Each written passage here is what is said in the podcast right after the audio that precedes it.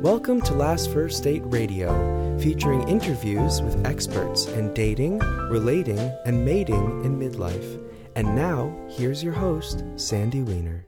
This is episode number 453 with Maureen Scanlon.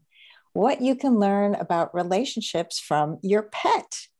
Hi, everybody. I'm Sandy Weiner. Welcome back to Last First Date Radio, where we believe a woman of value naturally attracts the respect she deserves in life and in love. So, if you're looking to build up your confidence and show up more authentically in your life, I wrote a book just for you, and it's called Becoming a Woman of Value How to Thrive in Life and Love. And it's filled with 30 tips and exercises and stories and interviews from this show to help you step more fully into your value. Here's a copy if you're watching on video. It's available now on Amazon for Kindle or paperback. And every week I share a tip from the book on how to become a woman of value. This week's tip is step number 16, which is don't make assumptions. Oh my God. Well, you all know what happens when we make assumptions, but um, we really jump to conclusions and judge and miscommunicate, misunderstand. And one of my passions as a coach is to help people communicate more clearly, more kindly, and stop making assumptions. So, my challenge to you this week is if you are making any assumptions, catch yourself. Just take a pause and ask yourself, is this true? Before I bring Maureen on, I just want to invite you, if you're not yet a member of my amazing Facebook group, Your Last First Date, please join us. We are 3,000 plus women strong group of very highly monitored. Mm-hmm. The conversations are positive, they are supportive. There are very few groups out there for single people where you're actually learning and growing so that you can go on your last first date. So join us there at your last first date. And now, my guest, Maureen Scanlon. She is the founder and CEO of Maureen Scanlon Life Coaching. She's an award winning author, a relationship expert, a motivational speaker, a positive change integrator, and a spiritual coach and she's helped many people from experienced professionals to young adults and couples. Welcome to the show, Maureen. Hi, Sandy. Thank you so much. I appreciate it. And I'm so happy to be here to talk to a fellow um, ex dater and happy in love, uh, uh, you know, uh, soulmate. You know, it's, it's, it's amazing. I love like minded people and you only get that way through experiences, right? Yeah. You were telling me before the show that you'd watched my TED talk and that you could relate. Uh, you'd been married twice and now you're with your soulmate, your your twin flame. So yeah, tell us a little bit about how you got there, and then we'll get into the topic about our animals and what we can learn from our pets about relationships. Definitely, it, it was it was a long road, and I the reason that I started doing what I do, and I know that you did too, we we learned through all those experiences and realized, wow, if someone had told me this stuff, if I had Facebook back then, I would have avoided a lot of pain and I would not have continued to break my own heart. So it was just really what I was telling you before the show, you inspired a message, and it said, When I loved myself conditionally, others did too when I loved myself unconditionally, I would accept no less. Mm. And it really is that that's what we come to. And so helping singles that are out there that we, especially if you get older in age and you think, oh, my time's running out, you will never run from what is destined for you. But the idea is you have to stay grounded in who you are and stay true to who you are and love yourself first. You can't get love if you don't love yourself first. So it's so true. It's it's the first step in my process when I work with dating coaching clients is to date yourself first because we don't even know what we need, what we want, who we are. What is self love? We know self loathing pretty well, right? Self beat up. I'm not enough. But the self love piece is so foreign to most of us. And it really is hard to love, to, to attract love when you don't love yourself. But if you listen to popular music, that's not the message. It's like somebody will save me and love me, love me to love myself, you know, and it's ah absolutely. or or even just that I have to have a partner to be whole you know all those things that we grew up with you know um, my better half or two halves make a whole. You know i really finally realized that i don't have to have a partner to be my best self. I have to be whole and then someone comes along and they have to be whole because i don't want to look for someone to fill a void in me and yeah. so a lot of it's just that programming from being, you know, raised with Disney princesses and, you know, all that, all that sort of societal expectation. And I, I just, I love that you said the topic is assumptions today. And my husband and I call it transparent expectations. And it's assuming that you should know because you love me. You should know what I'm thinking. You should know what I'm feeling. And without speaking it and being honest and saying, hey, this is how I'm feeling, because we change day to day. Our energy changes, our wants, our needs. So I'm so happy. Of course, of course, it would be synchronized that assumptions would be the topic for today. yeah. Well, I love the way that you and your husband talk about them because it's so true. I mean we we live in this land of make believe where you know if you loved me you would know. If you if you loved me you would have cleaned the kitchen. Um, no maybe i didn't see the mess in the kitchen because i was busy doing something else and it has nothing to do with you. So these are all assumptions that keep us stuck. And we have many assumptions in dating that keep us frustrated. So let's talk about the animals and how they help us overcome our dating frustration. I, I think we all, uh, most of us have animals, and whether they're dogs or cats or, you know, something something that's really engaging with us and very compassionate and, and loving. And i go with the dogs of course because they're a lot more expressive. A cat is not as concerned about your feelings as a dog is but it really uh, from the first book that i wrote my dog is more enlightened than i am to the second book my dog is my relationship coach the whole premise was just me being stressed out and just sort of they they caught my attention one day and i looked at him and i thought man you got an easy life and then I thought, wait a minute, I can have that easy life too. And so when we went into the second book, uh, it was during COVID when everyone was really stressed out and everyone was saying, oh, either either people were breaking up or they were finding their true love, which was really interesting to me. I don't know if you experienced mm-hmm. that also with your clients. And it was really neat because I think everyone started being more true to themselves. And so when it comes to the animals, they're always true to themselves.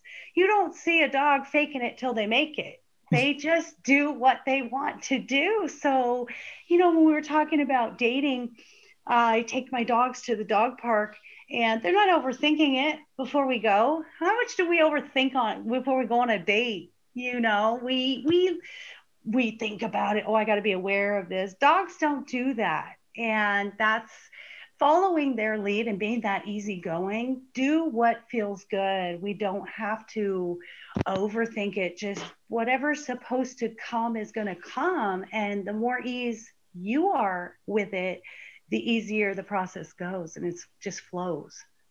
Yeah, I mean that's it's a lovely way to look at it. I think part of the problem is that most people's gut has been so damaged that what they think is their gut is actually just programmed thinking. And so they don't trust their gut, or they've been told they're wrong so many times that they stop trusting themselves. So I mean, I see it in my group all the time. The, the questions that get posted are often very common sense sounding. It's like, how many days should I wait before unmatching somebody who stopped talking to me? I mean, how many days do you want to wait? How much energy do you have for online dating that you're going to sit and let all these messages just lay empty and not do anything for you? Like i know for myself if that happens to me i'm i'm off like within a day or two. Like yeah that person might have been busy give them the benefit of the doubt but then people just aren't thinking. They're like maybe is there a formula? Is there a right or wrong? You know what do i say? What do i do? You know and it's just like be a pet. Be a toddler. You know toddlers go to the park. They make friends with people. They don't care what color you are what shape you are. They just talk to people. You're so right and and when it comes to dating and love and romance we just overthink and we think there's a certain way to do it. Well there's a certain way to do it and there is a formula. The formula is if it feels good do it. If it doesn't don't do it. Just don't ignore your instincts just like the dogs. They don't ignore their instincts. They go by what feels good. If they want a nap they take a nap. If they want to play in the yard they play in the yard. And as humans we get in our own way and that's why I love the animals. They they teach us so much, and they accept each other. They're really accepting, and mm. I think you had talked about in your TED talk, which I really loved. Something similar that I experienced is, you know, when we grew up, there were these examples, and I had I I love my parents, but I didn't see a relationship that I wanted. And uh, so, but that was the only example I had. So I carried it out into the world and sort of had this codependence with my parents that I carried out into relationships. Got married at 18 years old. I mean, what do you know at 18? Not much. I knew nothing, but I was codependent. And in my marriage, and I know that you had talked about this as well, I felt I had to earn love and that's really what i love to tell people is you don't have to earn love. You're lovable. You are as perfect and amazing and lovable as as you think you are. So if you want someone to love you be as lovable as you think you are. And that's really it. We don't have to earn anything. So my first marriage was really just earning it and i could never do enough so, not believing that I was lovable, I felt my actions and my effort had to be way more than just just who I am as a person. Such an important point. I, I was on with a client this morning who was talking about the guy she's in a relationship with, and he is always doing, always, always doing, like it doesn't stop. He runs several businesses. She's also extremely productive. And I said, my concern is that you don't know how to be, that you don't know how to stop and pause. She's better at it than he is, but she's going like, "What do you mean by be?" And I'm like, "Rest." Um, like his idea of of being is cleaning with an audiobook in his ears right it's just so i mean you burn yourself out and really just being present with a partner being present with yourself you know, and again, our pets know how to do that. They know how to like sit and chase a tail or chase a squirrel or, you know, just be. Right, right. And that's, that's such a great point because what happens is we sort of life gets in the way of living and you're not nurturing that relationship and then suddenly you're going why isn't this relationship working well how much work have you put into the relationship you put into your job you put into kids and dogs dogs are continuously finding something to make themselves feel better. They find joy. They will stop i want to take a nap or you know they they they go in the yard and look for something new to do. So it's like that in relationships. We have to put the effort in for mixing it up, keeping it fresh, keeping it fun. The house will be there, you know, right. the job will be there. That's not what we're here for. We're here for those relationships and the effort that it takes to really stay focused and grounded on why am I with this person and how fulfilling is this relationship going to be. And most of us, you know, if you've had any divorces or relationships that um, didn't, um, that ended, you look back and you go, huh, well, I didn't tell her I appreciated her. I didn't take her out on dates, or I didn't tell him how much I respected how hardworking he is. But it's that close the barn door after the horse is out. So remembering we got to do this as we go along and make it that priority and not the housework. Mm, appreciation. I mean, you said a lot of important things. The um, nurturing the relationships we have, and creating that time so important. And and i would say this extends beyond a romantic relationship. I i know that i have two of my adult kids living with me and we have we try to eat together every night if we can. We we have a lot of rituals that we do together as a family to bond. You know we may be watching a silly show on netflix but it's a bonding moment this is the show i watch with this kid and this is the show i talk about with my adult married daughter and you know it's it's just ways to find that we can connect with the people that we love and that's super important I completely agree. We get lost in the minutia of our days and our weeks and our months. And I always tell, you know, my family and my clients, think about when you pass away and people are at your funeral, are they going to talk about what a good housekeeper you were? are they going to talk about how much money is in your bank account? No, they're going to talk about those memories and that time you spent together. And as a mom of three adult children myself, I'm a better grandparent now because now I really cherish the little things. And I hear my adult children say, Mom, I remember when you used to take us to the park and we'd feed the ducks. And I thought that was so insignificant at the time for me because I was a single parent and trying to make ends meet and do laundry and homework. And it made me look back and think, it's the small things you don't think it's going to matter but it does and so it now so the, does yeah with the grandkids now i cherish just those little teeny tiny little things and as a parent sometimes we think we got to do the big things oh we got to have a disneyland trip or it, it's got to be a big production and it isn't it's the dinners like you talked about just um, in related to relationships i call it couch time you come home every night and you check in with each other emotionally, mentally, physically. How are you feeling today? How, how are things going? How's your health? You know, do a little check in. So whether it's relationships or family, let's let's do a temperature check all the time so we know that no one's not getting their needs fulfilled, right? Mm, couch time. It's important. How old are your how old are your grandkids? So my grandchildren are nine. Well, she'll be nine on the 30th and seven and four, almost 14. Oh, wow. I know. Can you believe? I, I, cannot believe I'm going to have a 14 year old grandchild. I, well, you look too young, right? I look in the mirror and I go, wait, I'm only 25, right? oh, okay. Where'd that time go?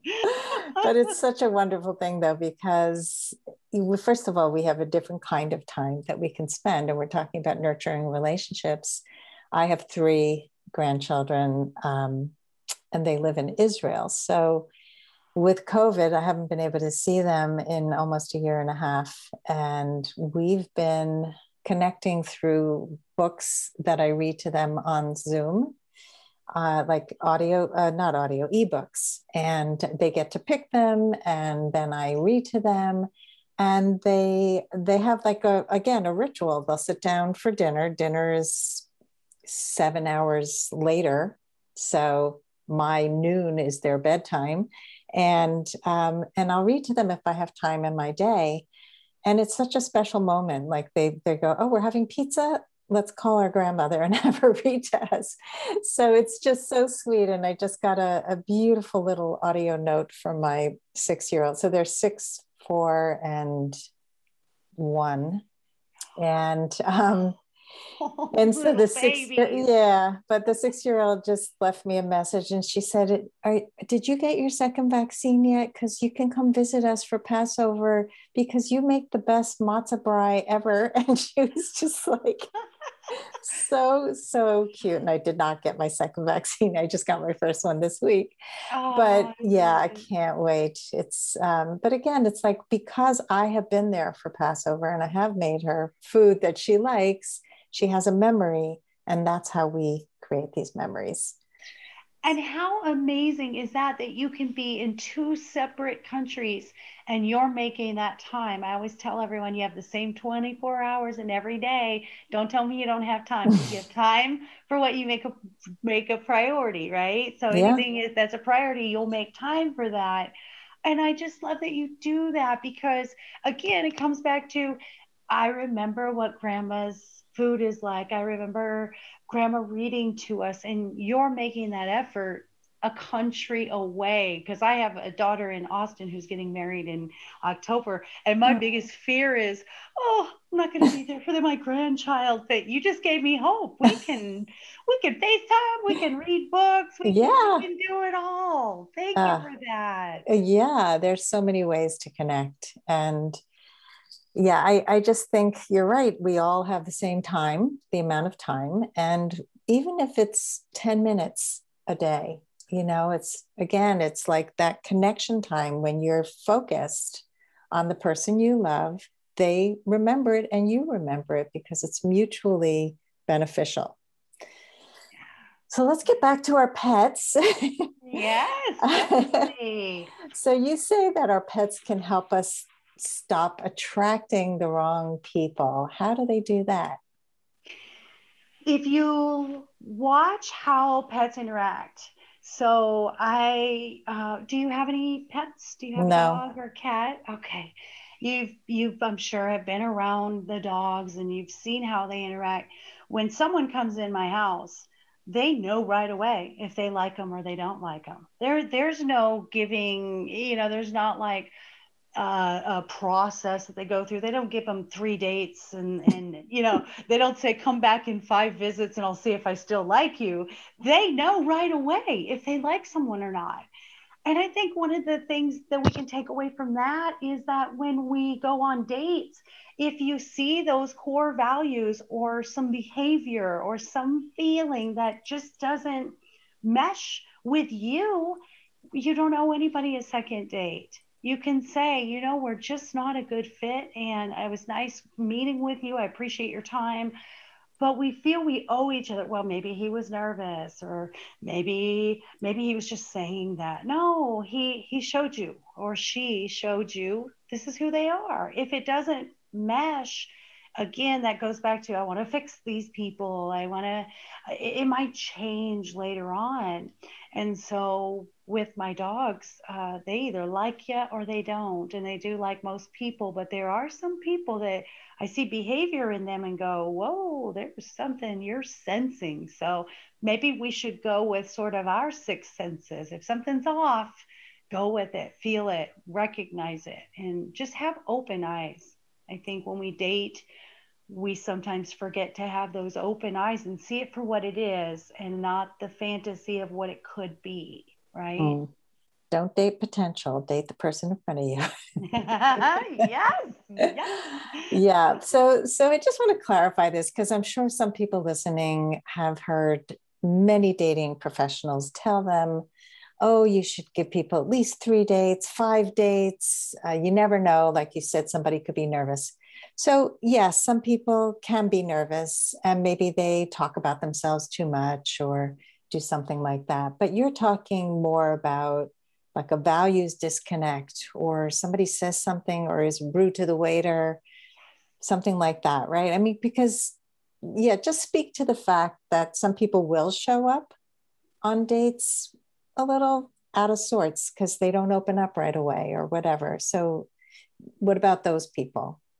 Uh, absolutely. So, with my clients that are in the dating arena and they're getting frustrated with date after date after date, I have asked them to come up with three deep questions because we don't have to do an interview, we don't have to do 20 questions on our first date, but you really want to figure out do I want to spend uh, more energy going on another date? I tell my ladies, don't waste your makeup if it's not a good fit. So I say, come up with three deep, deep questions that will resonate with what your values are. See how they respond to that. It's kind of a good indicator at the first date. Like you said, being rude to the wait staff. Um, you know, they talk about their exes in a really negative way, or they're not close with their family. They play the blame game. Those are really good indicators they don't like to take accountability for their behavior or they they blame each other or they blame other people. They feel victimized. So just three deep questions and you can spread them out throughout the date so it doesn't look so obvious. Not a job interview. Right. But those are really important what you're talking about the um the blaming and victim, all that stuff, and and just being unkind. I mean, those are things that stand out pretty quickly, and it's pretty hard to hide them. This episode is brought to you by Amazon Music Unlimited. Whenever I cook, I love listening to music from the 70s, like The Grateful Dead and Crosby, Stills and Nash, and my favorite, Joni Mitchell. With Amazon Music Unlimited, I can listen to over 70 million songs and thousands of playlists and stations. And you can now stream your favorite podcasts like Last First Date Radio. You can listen to any song, anytime, anywhere, on any device, whether it's your smartphone or tablet, your PC or your Mac, Fire TV, and any Alexa enabled device like the Amazon Echo. You will never hear or see an ad, and you can even download songs and podcasts and playlists to listen to offline. Now, for a limited time, you can get Amazon Music Unlimited for free for 90 days. Just head on over to getamazonmusic.com forward slash last first date to claim this offer. I often say that men like to share what they think is their hero story right away. They try to prove themselves by sharing a story. And those stories are so revealing. I've, I've given talks about them. I've shared a really funny story about how a man once told me a story that was so, so indicative of how controlling he was. He thought he was being the hero and he was just being so disgusting to his ex wife. And it was just like, okay, thanks for sharing that. And we'll never see each other again. but it's like, thank you. I appreciate hearing that right away. That's right. And and kudos to you for being aware of that. And I think that's really important when we are dating to really sort of see what's verbal and what's nonverbal, kind of read between the lines and what's behind that. And that is being really clear and being able to say i'm not going to get lost in the hope of finding my my husband. I'm going to actually see like you said don't date the potential date the person in front of you but really being aware of what they're saying what do they believe about themselves? Um, and i also think compatibility is so underrated and that was something i had to learn because through the years i had learned opposites attract. And, you know, when I take the dogs again to the dog park, my Chihuahua Jade was so attracted to Huskies. For some reason, that was her compatibility partner. And she would seek out these Huskies, but there were other dogs that would come up to her and she would just give them that little, you know, get away from me reaction. And so, compatibility, I think, is so important. And we can't say, well, you know, I'm um, I'm I, I'm re- very religious. It's very important to me to go to church, and my family will be raised that way. And then you meet an atheist, and you go, well, that's okay. That's his own belief. It it's going to at some time have to mesh, and yeah. there's going to be you could cause conflict right off the bat. You could see that would cause conflict. And I do believe even the small things even if they're not the deep questions, but even the small things. So, on my husband's and my first date, and this is going to be so silly, we sat down to dinner. First of all, I insulted him at the very beginning of the date because I was very guarded. I was very uh, Tootsie Pop. and I was, I uh, maybe subconsciously sabotaging, and I walk in and we'd met online, and I said, huh, you should update your picture. You look a lot older in person. Ooh. I know. I know. And then I said, you know, um, I thought you'd be taller. I mean, those are like the worst things you can do. and he took it in stride and he was super confident. And that was amazing. I thought, whoa, this this is not the sort of narcissistic personalities I tended to, you know, date who would attack. Uh, he was mm. very calm and cool. But the neatest thing was I knew within 20 to 30 minutes of that date, that was it. And one of the reasons, two of the reasons is he ordered the whole bottle of wine, not just a glass. Oh. So to me, that was okay, he's got generosity. You know, he's not stingy. I don't like stinginess. I'm a giver. The more I have, the more I give. And the other thing was, I love food and I love people that explore different cuisines and they're willing to try anything. And I remember dating a gentleman who didn't like butter on his toast and it just bothered me. so I sit with my husband and he says, "What looks what looks good?" And I said, "Well, I'm going with these two. He goes, "Let's get them both and we'll just share them."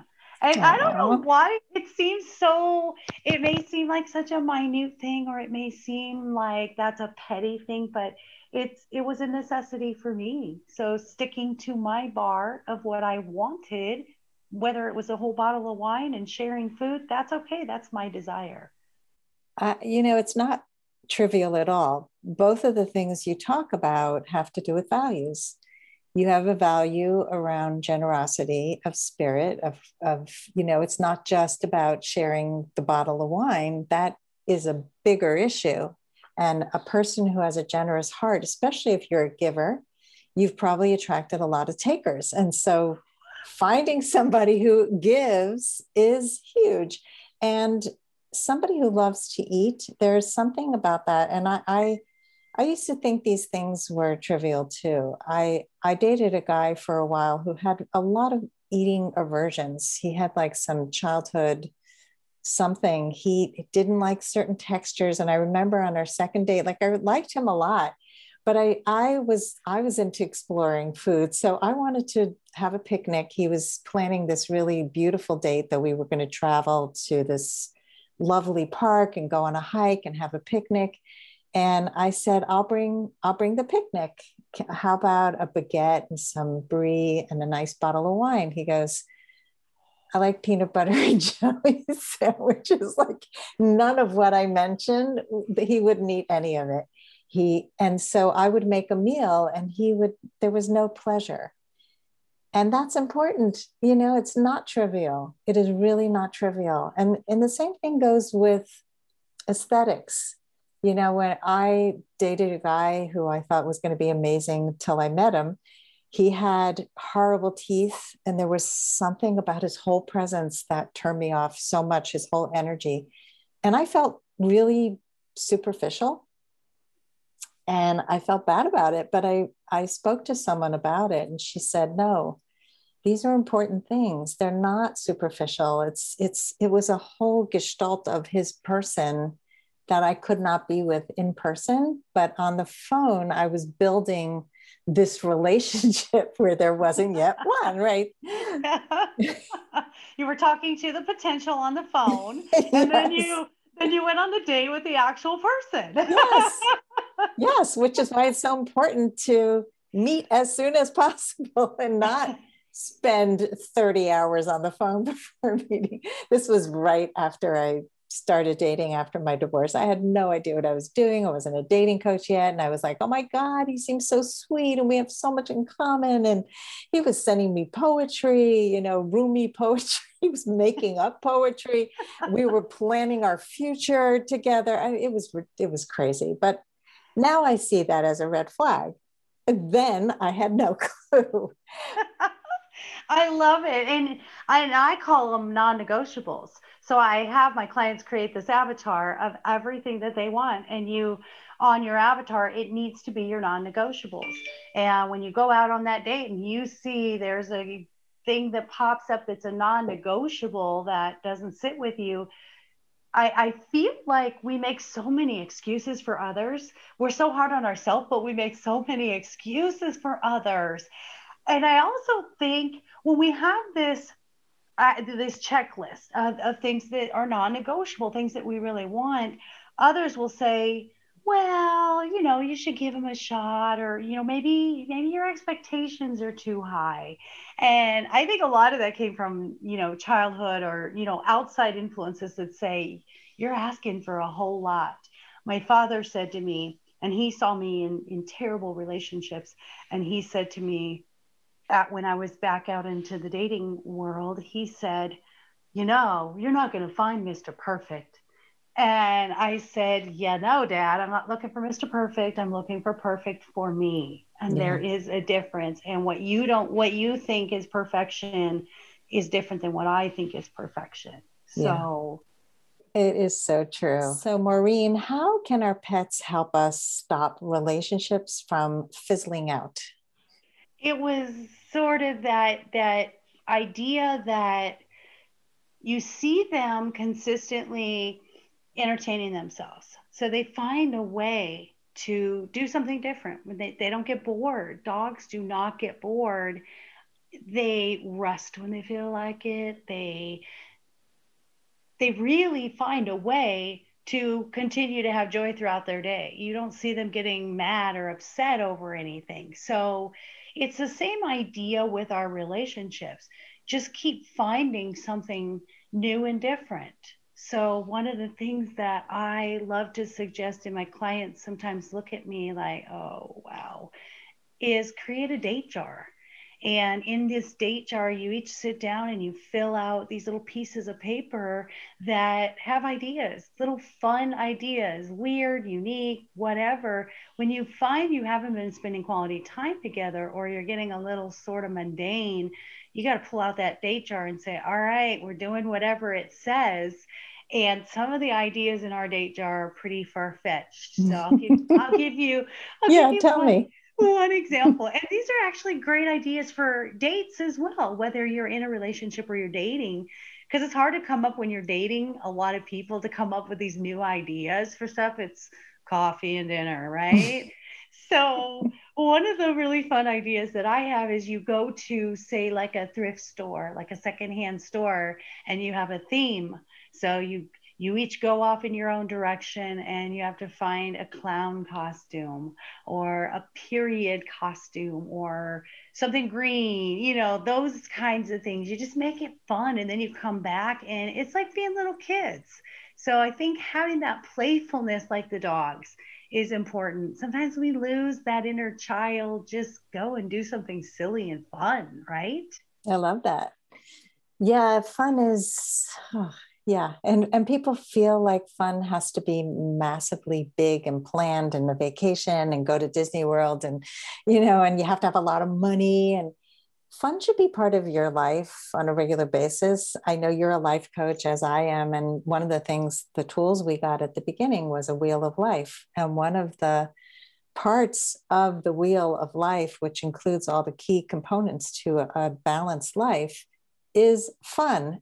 it's fun and recreation. And people usually have a very low score in that area. And I always talk to them about how it doesn't have to be complicated. And so I love this idea of just making it fun, even laughing together over something on a regular basis. That's so connecting and exciting and enticing and all kinds of good stuff. So I love that.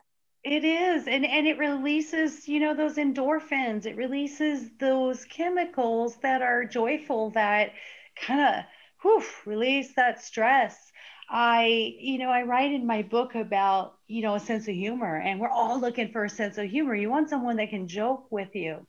And one thing as I was researching was how many different types of humor there were.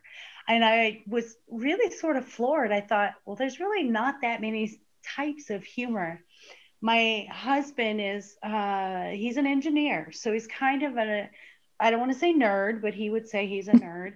And so he watches these mm-hmm. cartoons that are really sort of off to me.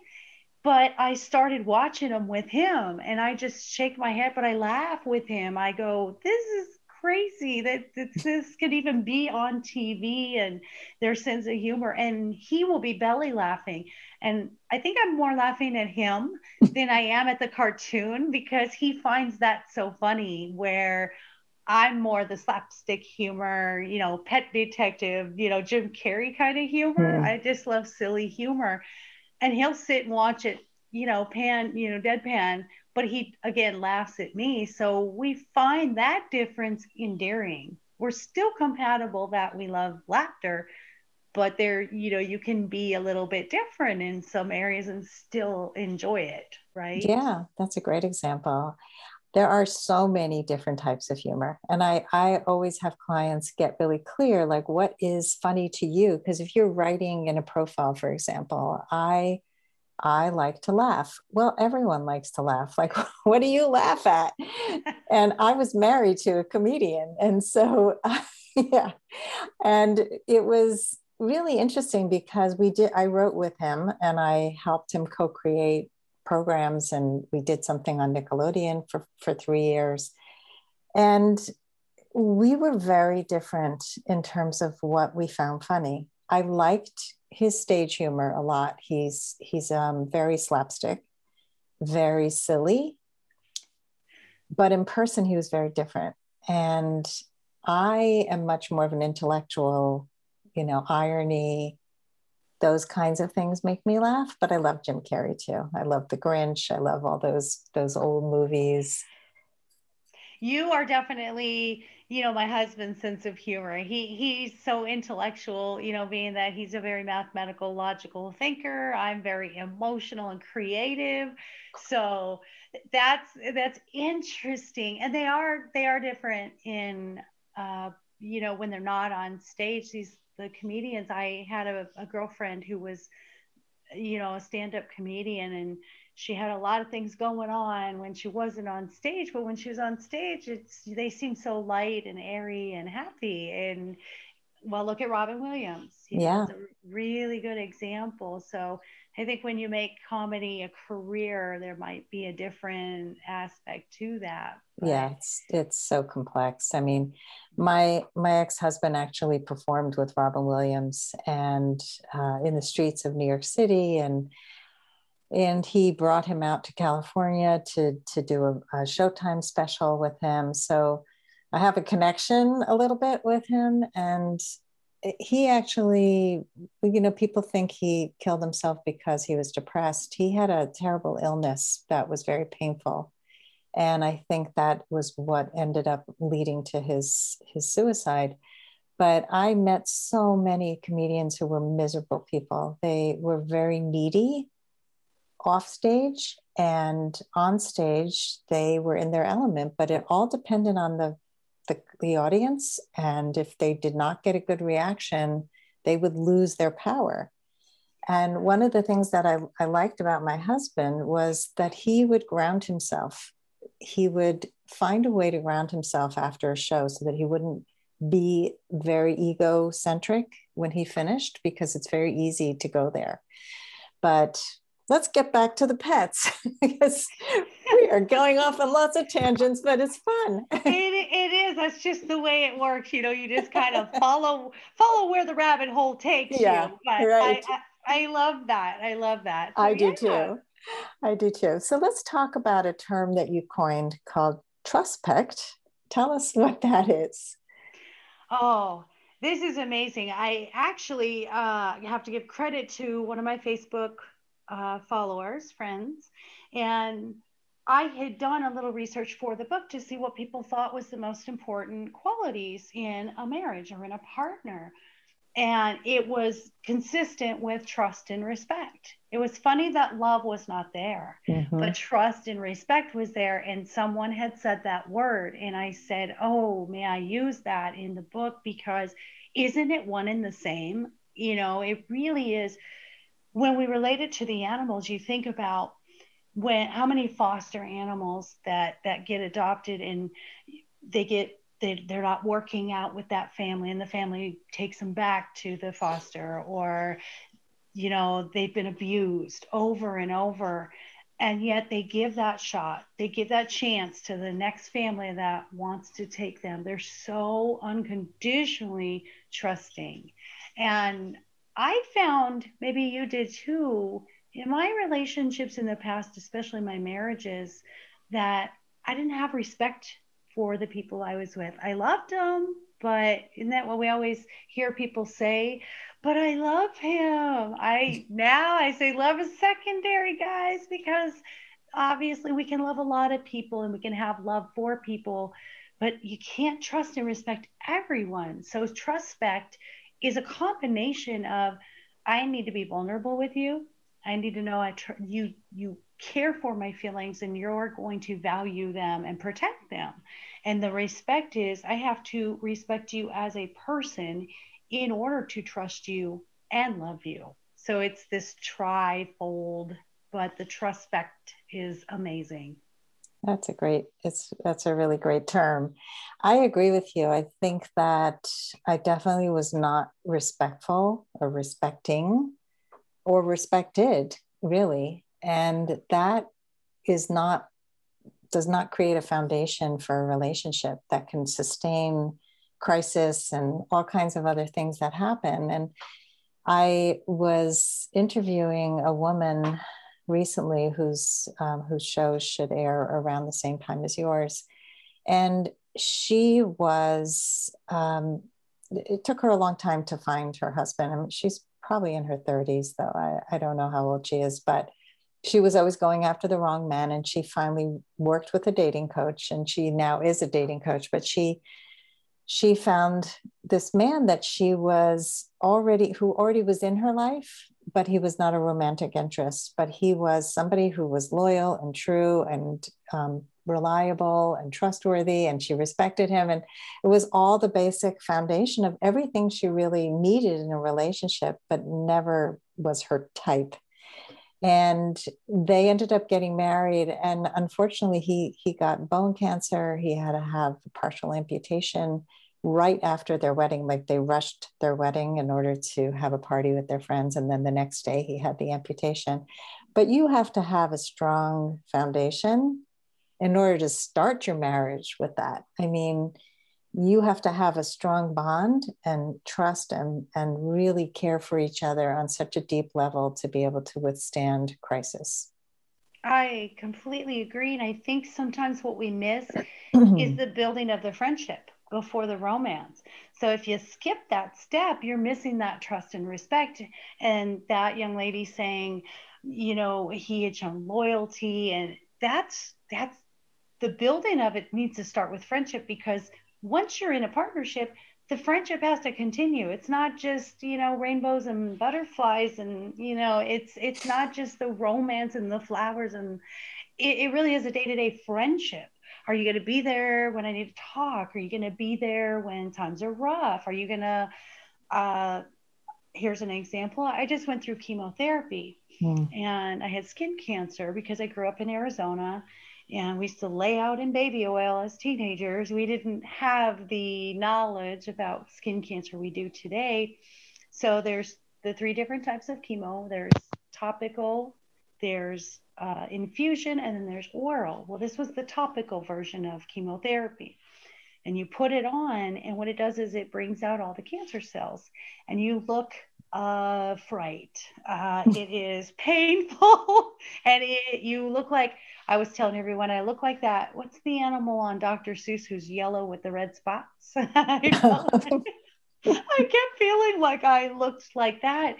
And he would come home, my husband would come home, and, and I would say, Oh, look at me. And he'd go, You look beautiful. It's not bad. It's not bad at all. And if it would clear up a little bit, he'd say, Look at look how pretty your cheek looks. So Aww. isn't that friendship? That's that's what you would want your girlfriend to say to you. You want what your girlfriends or your friends, your circle that supports you, you want that same feedback in a partner that walks along and grows with you. It's beautiful. You're feeling okay now? I'm perfect. I, oh, I'm, good. I'm great. And I, I literally work through it with that knowledge of I, there's a reason I'm having it. It's there's a reason I need this experience because mm-hmm. someday mm-hmm. someone's gonna need to know what it feels like, and I can say, "Hey, it's okay. This is what happened." So yeah, I think every every experience we can then bring it to the next person. This morning, I called a friend also in Israel who she's had cancer for many years and she's not doing well right now. She's just in the hospital, and we have a mutual friend, and she just told me she's not doing this. So I called her. Turns out, like she's just always is in good spirits. Like this woman has, I I just admire her spirit so much. Mm. And her daughter moved in to help her, and her daughter just went through a breakup. So she's in the background, and I'm talking to my friend, and she's like, she's my daughter's going crazy. So I'm like coaching her daughter now. And and my friend said she was so grateful that I was able to help her friend her daughter because when I help her daughter, I help her. And you know, and it's like you you don't realize the impact you can have. In my experience, having gone through breakups myself and with my clients and with my children, I have a lot of experience with this, and I can then bring that to her and tell her, work on these things with your therapist. You know, these this should be your focus. And so it's it's I mean that's why we do the work we do. It's it's just paying it forward. It's like you you can make a difference in somebody's life, and it's just such a beautiful thing. It's so rewarding. It is, you know, you you really have to have a passion for it and you know when you're in it you know it's your purpose because the joy that you get out of seeing results and seeing people embrace themselves and change their lives and really finally eh, eh, be excited and know that they can create it. And that is it's just the most fulfilling thing in in the entire world i yeah. i think. And i discovered this dream later. I had been stuck in corporate world and i raised three kids. that I mean, I was in the job, I was in the have to mentality, not the want to. So being able to heal from all of that brought my dream, brought my husband. And I said, 10 years ago, when I was in the worst relationship of my life with someone who was really a sociopath and um, alcoholic, gambler, mm. mentally abusive, uh, if you would have said I'd be where I am at this moment, I would have said you are crazy. I was walking with a cane. I had Oof. cervical cancer. I had, you know, it was just your mental and emotional health is so important to your physical. So being able to just overcome that. I always say this to Sandy, and I know you'll agree. When you can look back at those experiences with gratitude rather than pain, or anger, then you know you're healed, right? Yeah, so true. And wow. I I I love I mean I'm sorry you had to go through that but I love stories like this and I can feel I can feel your gratitude and your good nature from the minute we started talking and you have not only that but humility like you you are a kind person and it comes through and I think that that you know that is something that you can't make up you know? And to be able to go through really tough times and still be smiling and still have the spirit that is i can do this. I can do the next thing. I can now influence other people and help people who might be in a bad place. When you find that purpose and you're finally fulfilled in something when you hadn't been for so many years to be 50 now half a century and think, wow, it took me half a century to get here. But it had to happen that way. There's no regrets. There's no regrets. And mm-hmm. the only thing I would ever say to anyone that were in a relationship that has been going on and on and not changing and they're not fulfilled is I wish I would have spent a lot less time learning the lesson if I could go back, it's the only thing that I would change, not the lesson itself, but the amount of time it took me to learn the lesson. Try to learn the lesson quicker, um, which actually brings me to my last question, which is what are your final words of advice for anyone who wants to go on their last first date? And I love the name of this. This is just so it's so neat because everyone wants that last first date. So I just love that you're bringing this to the world, and you mm. also I have to return um, that spirit that you have. You just glow. You have just a glow about you and a peace, a peace about you, and I'm sure that didn't come easy. It took you years to get to that peace.